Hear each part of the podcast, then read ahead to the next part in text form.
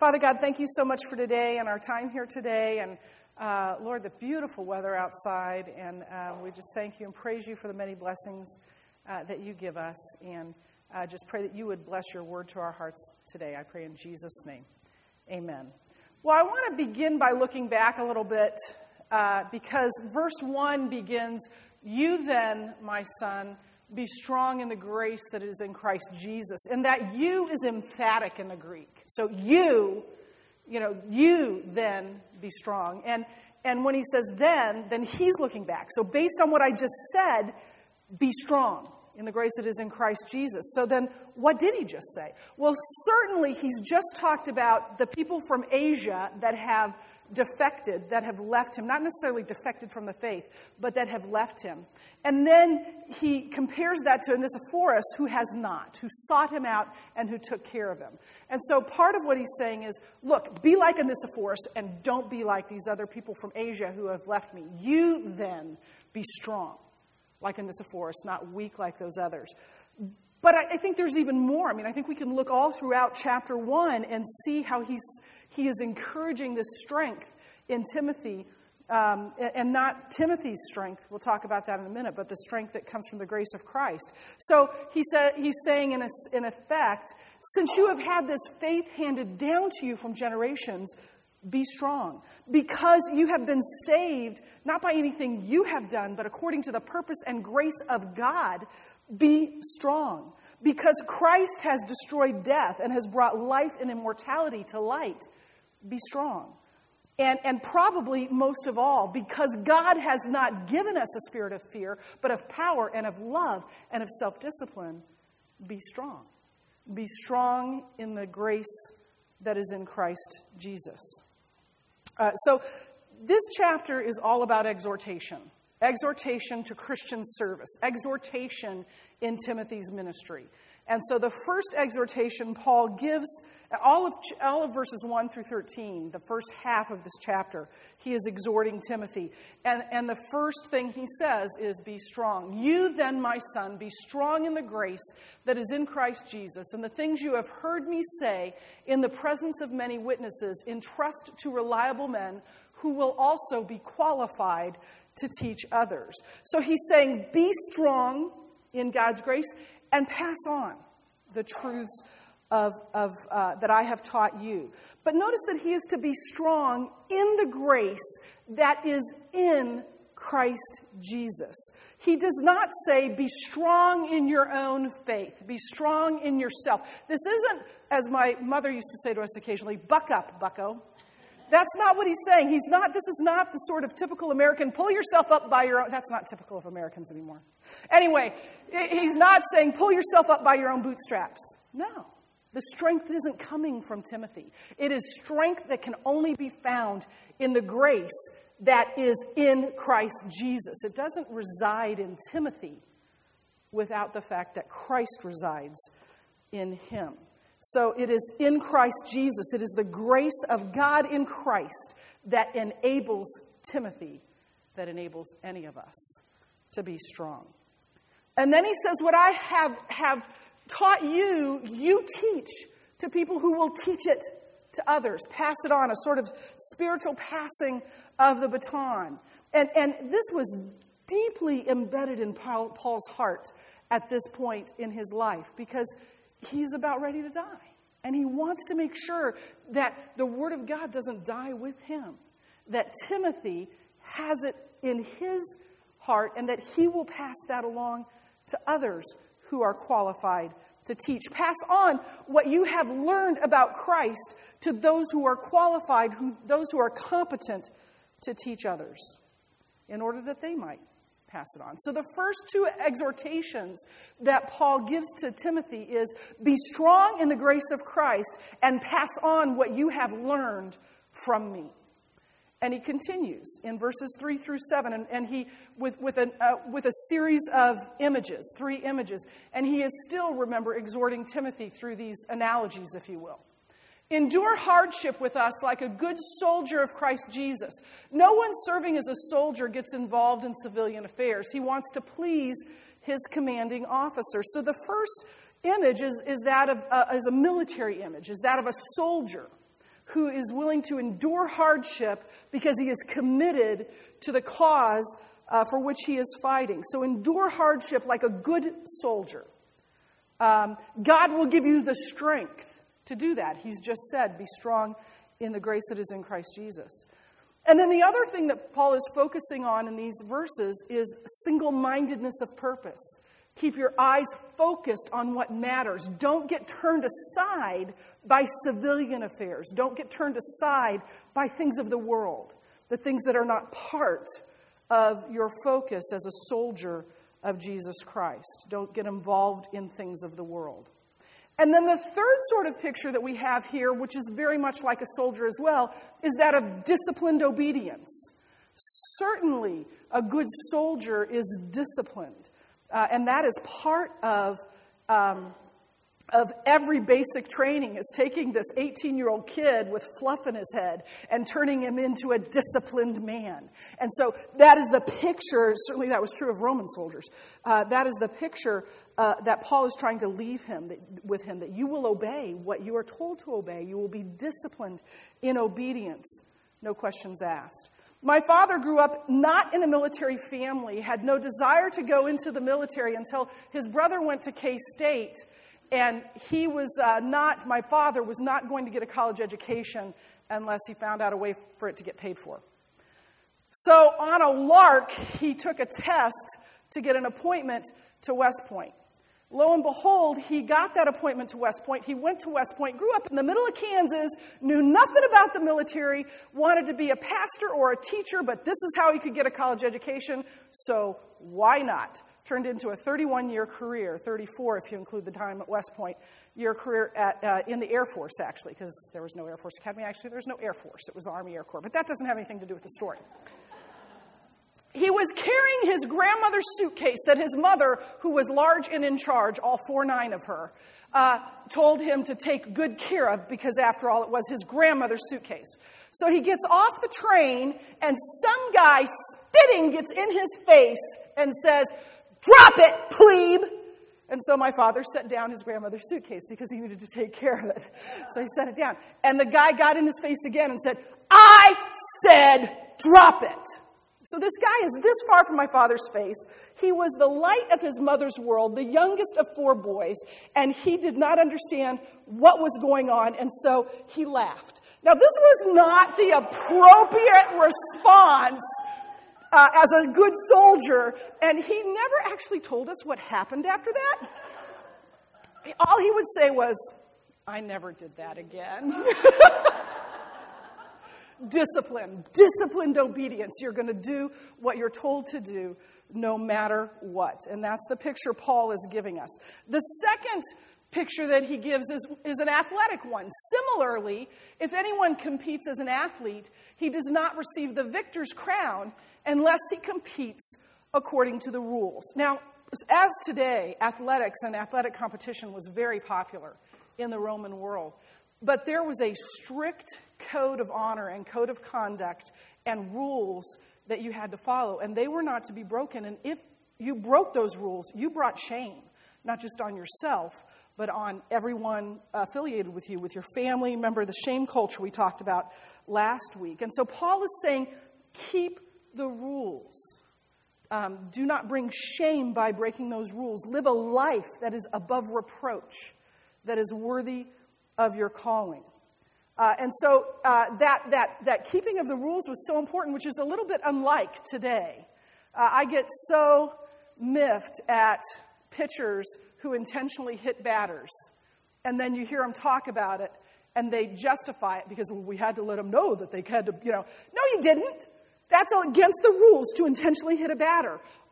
But they make uh, sort of reasons why that would be okay. Or uh, years ago, this is years and years ago, not that I'm bitter about this at all. National championship in college basketball, and there was an inbounds pass, and Georgetown was down by like a point.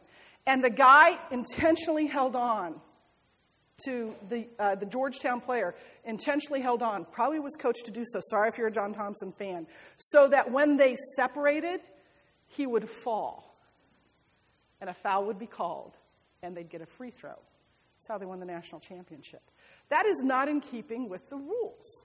Uh, the guy that wrote one of the commentaries said that he had just read in the paper that day that he was writing this part of the commentary that there was somebody in the New York City Marathon that year that took a cab for part of the thing so he could win. I know. Just trying to win. So why did I take a cab? You can think about that next time. Maybe it's not a bad strategy. Uh, but all in an attempt to win at any cost. And Paul is saying no. Live a life worthy of your calling. Compete according to the rules. Um, play the game life in a way uh, that, that is above board. Um, and keep the way you play the game of life counts. And then finally, he gives an agricultural um, analogy. The hardworking farmer should be the first to receive a share of the crops. Paul says, work hard, just like the farmer works hard. Work hard because there is a reward for that. Um, not so much a reward in this life, but in the life to come. Uh, N.T. Wright says, Beware the temptation to engage in the Christian life, kind of like an absentee landlord, expecting the benefits in heaven without having to do any of the hard work here on earth. And that's what he's saying. This reminds me of recently when Katie had one of those really ridiculous projects to do in class where they do a group project. Do you know these things? Do you have the children who end up doing the entire project? Yeah. I have one of those too. And I didn't actually do them as a teacher unless I absolutely had to, because this is what happens. The good student does all the work, and the lousy students get the good grade. Yeah, yeah, I know. It just drives me nuts. And she had a project. She came home crying, and she said they literally, the other three people in the group, literally sat there talking with each other while I did the whole, whole thing. She came home and worked on it for a couple more hours, and then turned it in for the four of them, and then to- proceeded to tell the teacher, um, I did this whole thing. which was good. I was glad she did. And that's what Paul's saying is don't do that. Don't be like those people who want to get benefits without working hard for them. Work hard. There will come a day when our works will be made known. Um, when we stand before God, it will not affect our salvation. Our salvation is secure. But the Bible says it will have some impact on our reward. Uh, there's, a, there's a part, um, I think it's in 1st or 2nd Corinthians, but I think everything's in 1st and 2nd Corinthians, uh, where, where he talks about uh, our works being burned, and what is gold and silver will last, and what is wood, stubble, and hay will be burned away. And he even talks about some will be saved as though through the fire, like just kind of skating, skating in. Uh, and so, it, it, but that's about all it tells us. It doesn't tell us a whole lot more about what that means, that, that what we have done on earth has an impact on our reward uh, in heaven. So I'm not going to get into it further because Scripture doesn't. And then Paul says, reflect on these things. Think about these things, Timothy. Reflect on what I am saying, for the Lord will give you insight into all of this. So God will give you understanding on what I'm talking about as you are strong in the grace that is in Christ Jesus, as you pass on what you have learned to others, as you endure with single minded purpose and obedience, and as you work hard all of which he is exhorting Timothy to do. And then because he has had these words about enduring and hardship and obedience, and you know, none of which is like fun and light and you know candy, um, he, he's going to talk about why Timothy should endure hardship, the reasons for enduring hardship in verses 8 through 13. So, beginning uh, with verses 8 through 10, he's going to go from this, these analogies to sort of history, to what has happened uh, in the past that will help him endure hardship. Remember Jesus Christ, raised from the dead, descended from David.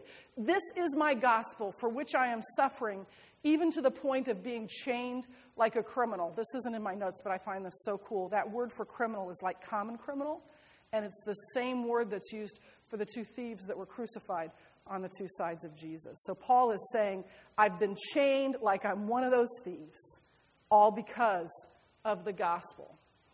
Therefore, uh, oh, excuse me, uh, like a criminal. But God's word is not chained. Therefore, I endure everything for the sake of the elect, that they too may obtain the salvation that is in Christ Jesus with eternal glory.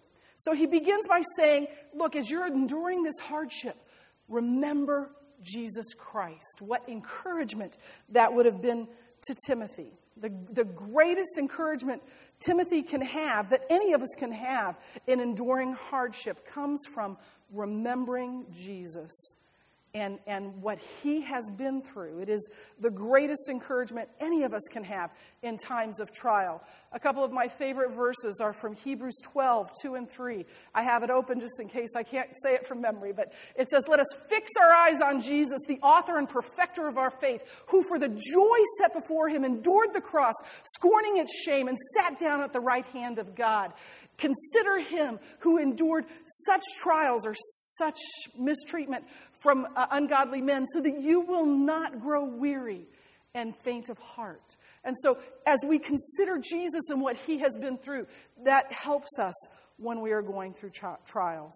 And, and then Paul says, I am chained like a common criminal, but God's word is not chained. I love that word picture. It cannot be held back. God's word cannot be stopped. Even in parts of the world now and in history where they have tried to suppress God's word, they can't do it.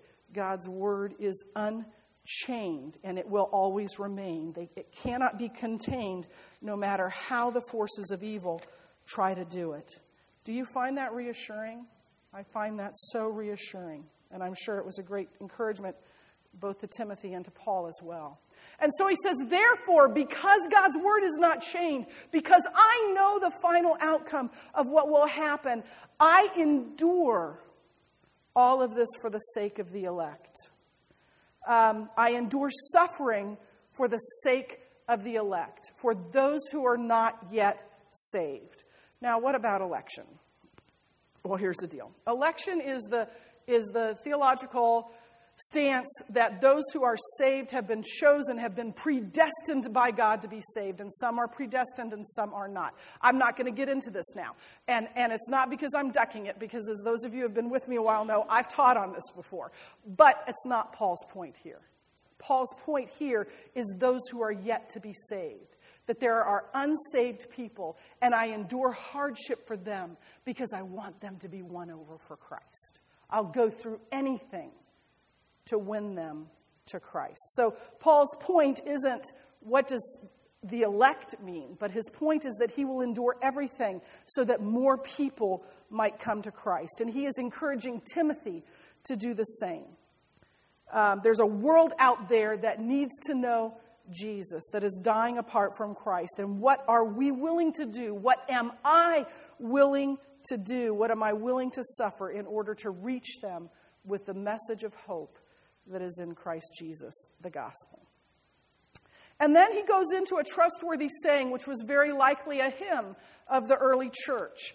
Uh, and he says this Here is a trustworthy saying if we died with him, we will also live with him. If we endure, we will also reign with him. If we disown him, he will also disown us. If we are faithless, he will remain faithful, for he cannot disown himself.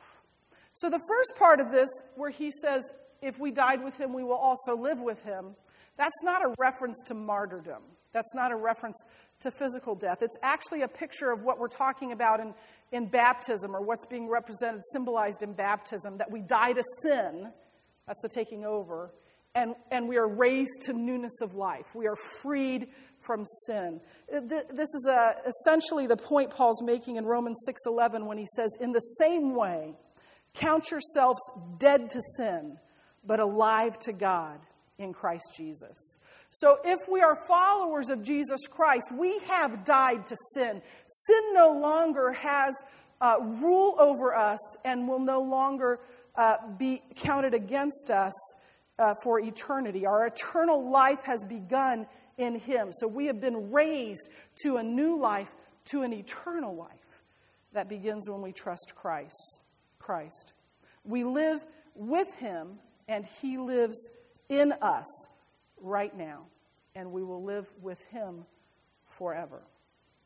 And then the second part of this, he says, if we endure, we will also reign with him. This is actually talking about heaven. This is saying if we endure through this lifetime, uh, then we will reign with him. Th- this is talking about the life to come, which theologians, this is actually not a Greek word, this is an English word, I know. That's kind of weird, but uh, eschatological, those things, eschatology is the theology of what happens after life, the end of the world and beyond. And so this is an eschatological statement. The statement is saying if we endure um, through this life, then one day we will reign in heaven with him. He doesn't give particulars on what that means, uh, but he says we will be spending life eternal in heaven.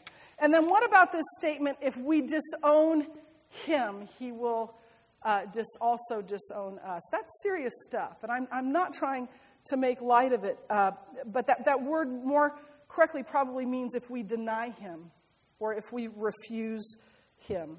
It's very similar to what Jesus said in Mark 8 and Luke 9 if you de- deny me before men, I will deny you before my Father who is in heaven. Uh, and so we, uh, we must take seriously uh, this, this verse. But because I believe that the whole counsel of Scripture is that we are eternally secure in Christ, that salvation, if we are truly saved, we cannot be lost. Because here's the deal I believe that's not only what Jesus teaches everywhere and what the New Testament teaches everywhere, but if there's something we can do to lose our salvation, then we have some control over our salvation. We, if there, there ought to then be something we can do to win our salvation. But there's nothing we can do to win our salvation. Our salvation has been won for us by Jesus on the cross. And so, therefore, there's nothing we can do to lose our salvation. So, this to me must be talking about unbelievers who will deny Jesus, who denied Jesus on earth, and will deny Jesus in heaven. Uh, and so he will deny them as well. Uh, and so I think we need to take seriously that this will be the fate of many, uh, of all of those people who have denied Jesus on earth. Uh, Francis Chan writes about uh, being in Starbucks and just looking at the guy making his latte and looking at the people over here having a discussion. And he was at, it was at the time that he was writing a book called Erasing Hell. And he said, You know what? If I really believe what I'm writing in this book, is this person going to heaven? And, or is he going to hell? And, and, and how can I have an impact on that? What would God call me to do in this person's life?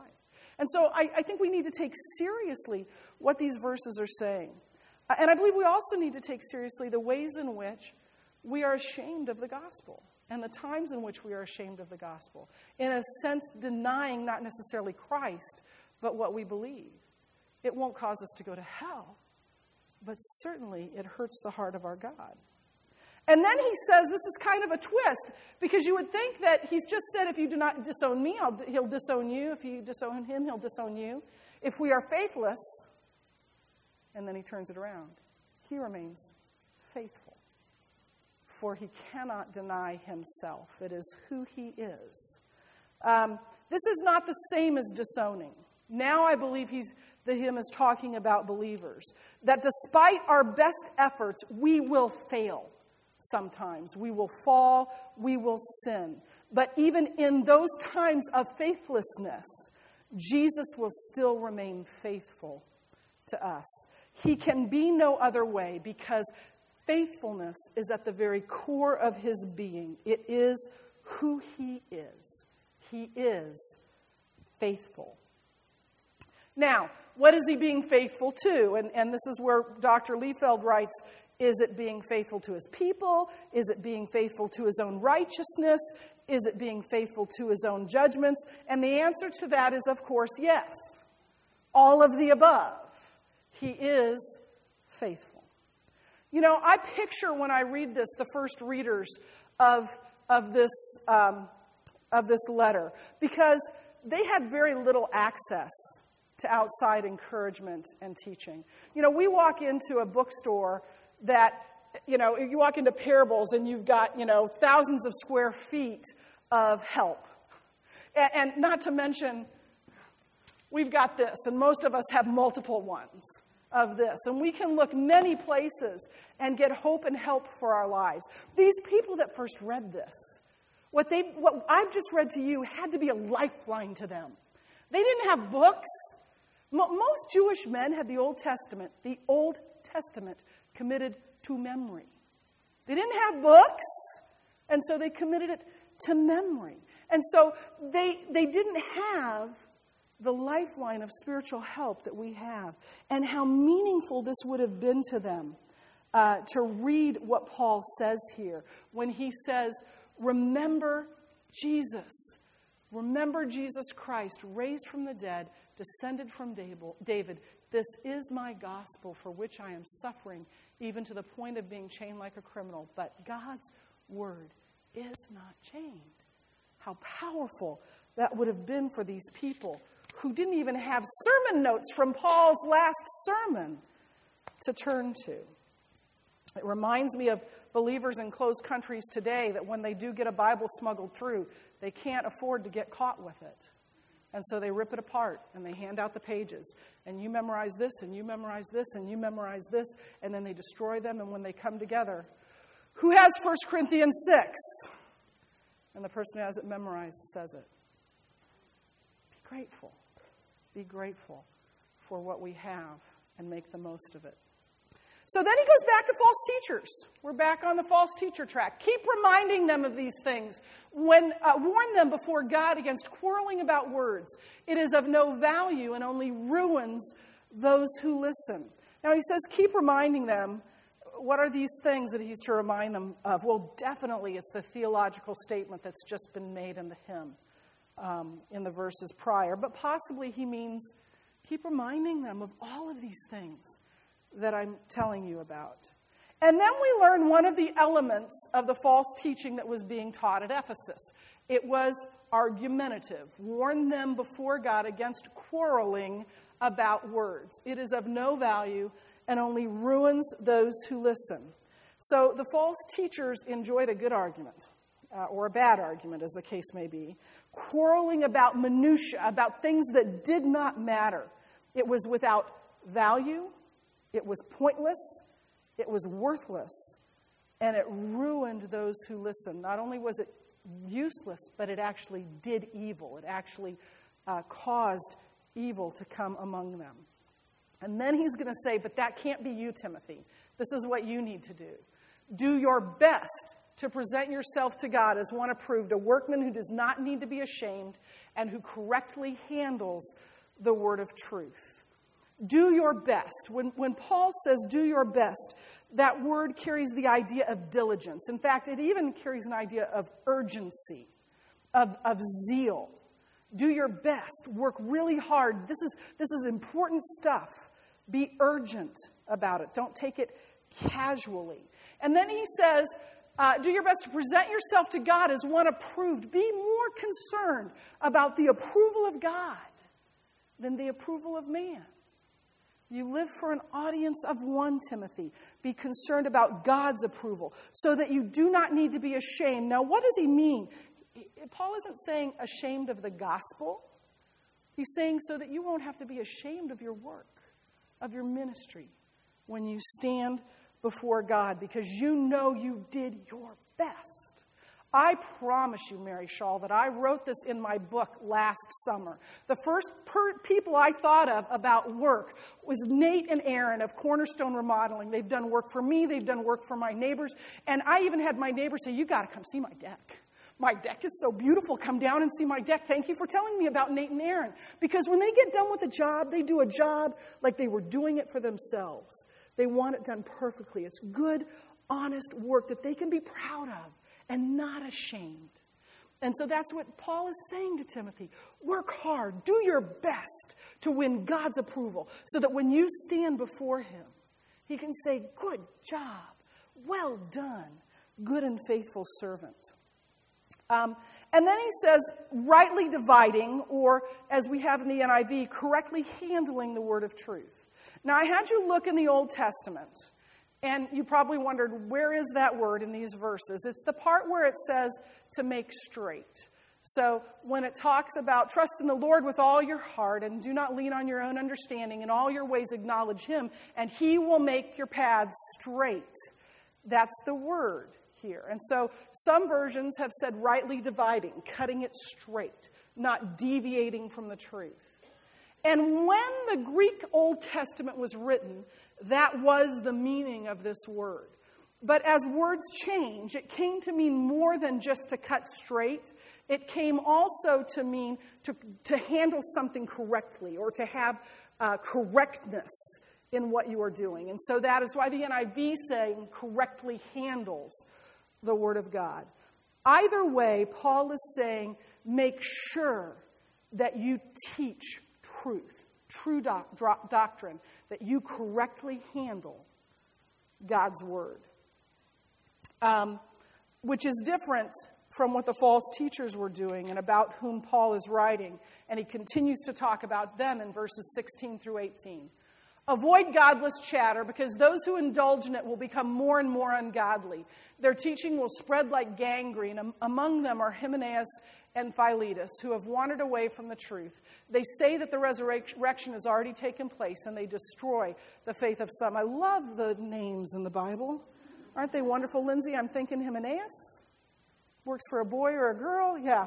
Uh, and he tells them, avoid godless chatter, which is similar to quarreling earlier. It is devoid of value and it leads to more and more impiety, is the way the New Revised Standard Version puts it.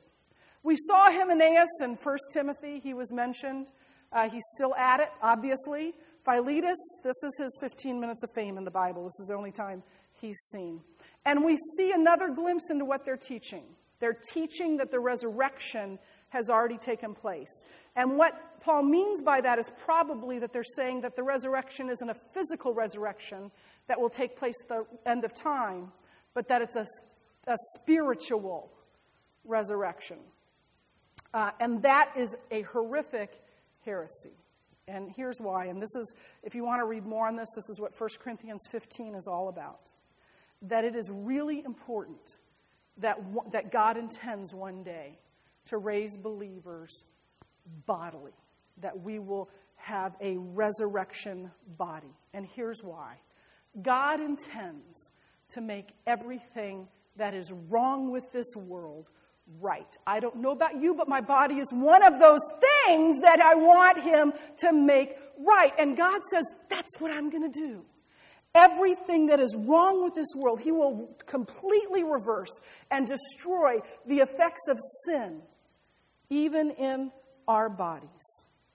Uh, and the resurrection of Jesus Christ, it, it says that he is the first fruits of those risen from the dead. The resurrection of Jesus Christ is our proof positive that God will do this someday. It has not already taken place. It is not a spiritual resurrection, it is a physical, bodily resurrection that will take place at the end of time. And to deny that truth is to deny the gospel itself. Gary Habermas, who is a, a theologian, um, says in the case for Easter, he says Christianity without the resurrection isn't Christianity without its final uh, chapter. It isn't Christianity at all. The truth of the resurrection is a key central doctrine and it will happen that we will be raised. And such, such teaching as saying that it isn't going to happen or it has already happened ruins the faith of those who listen to it. It is as true today as it was 2,000 years ago.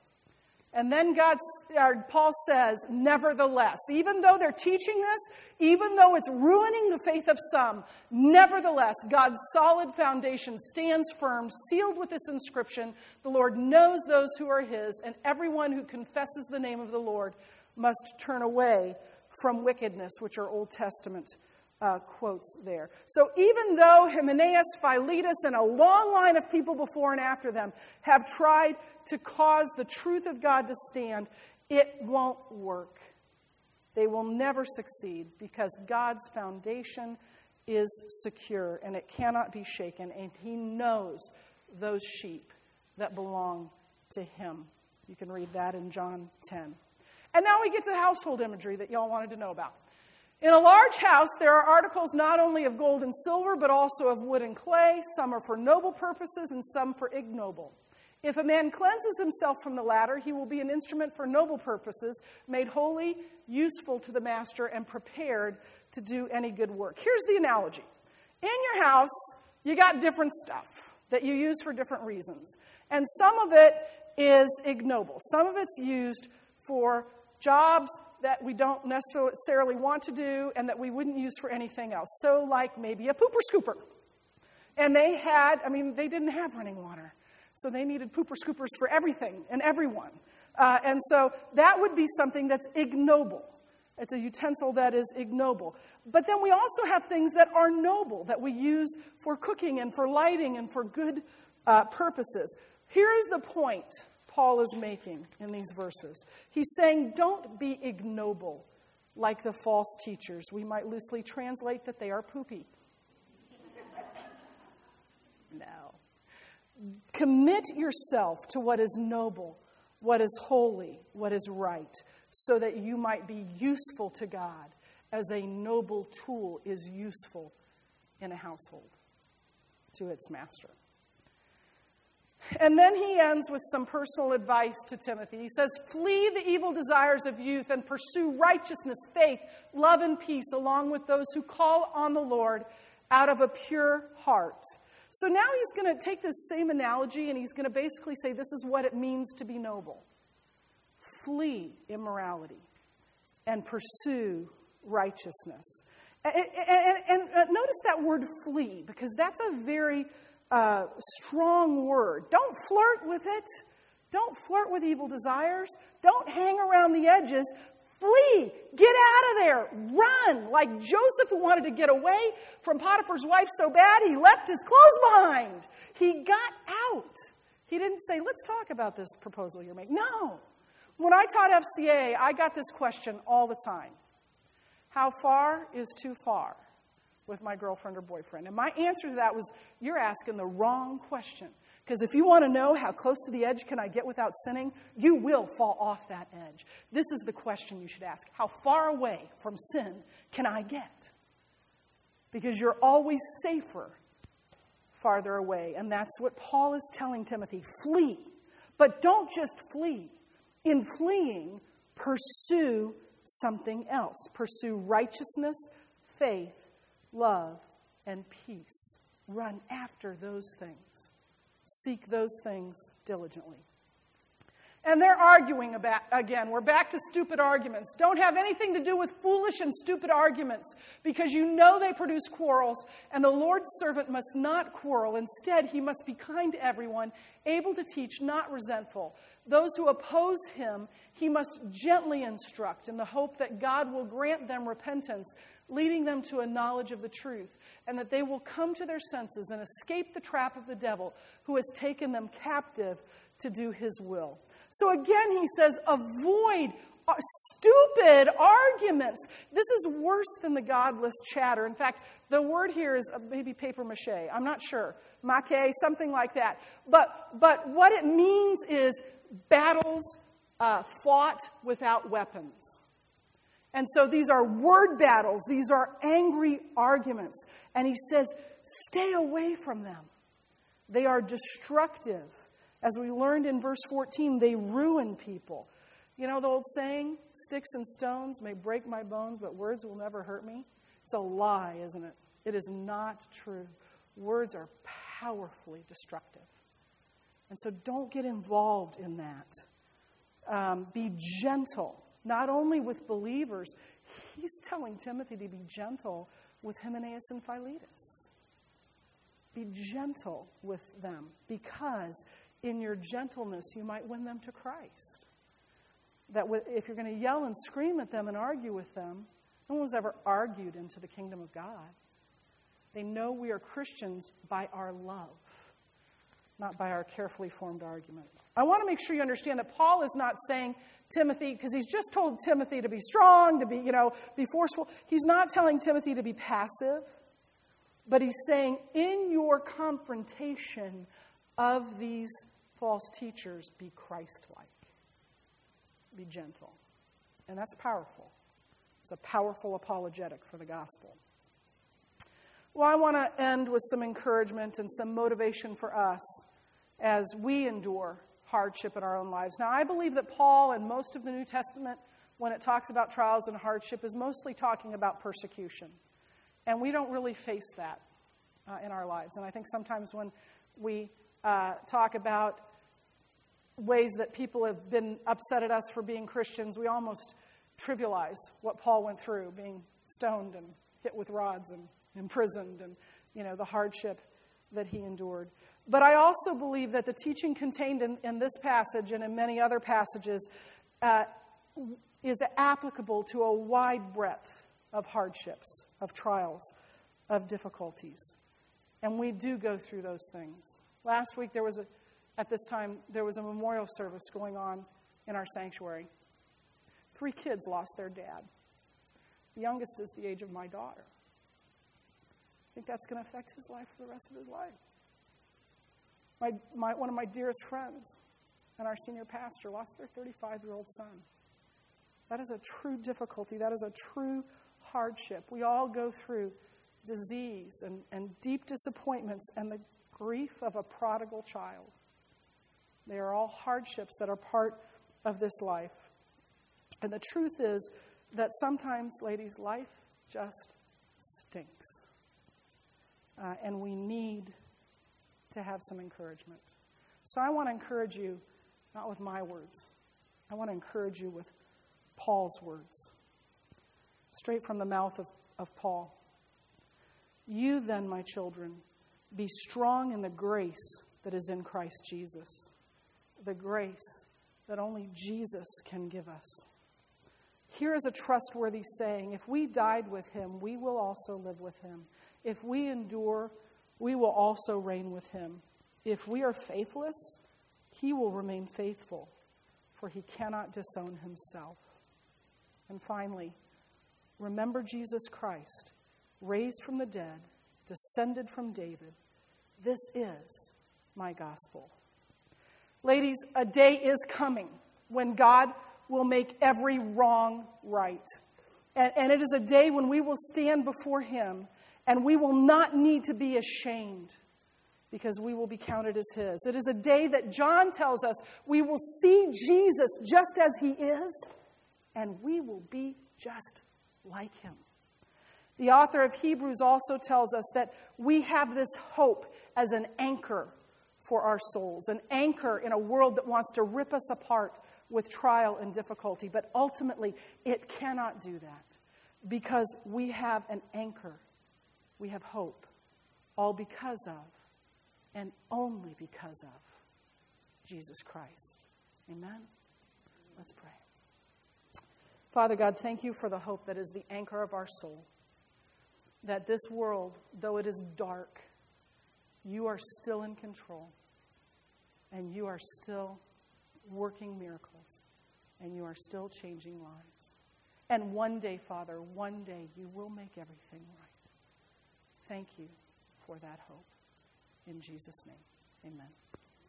We have two more weeks after this, so I'll see you next week.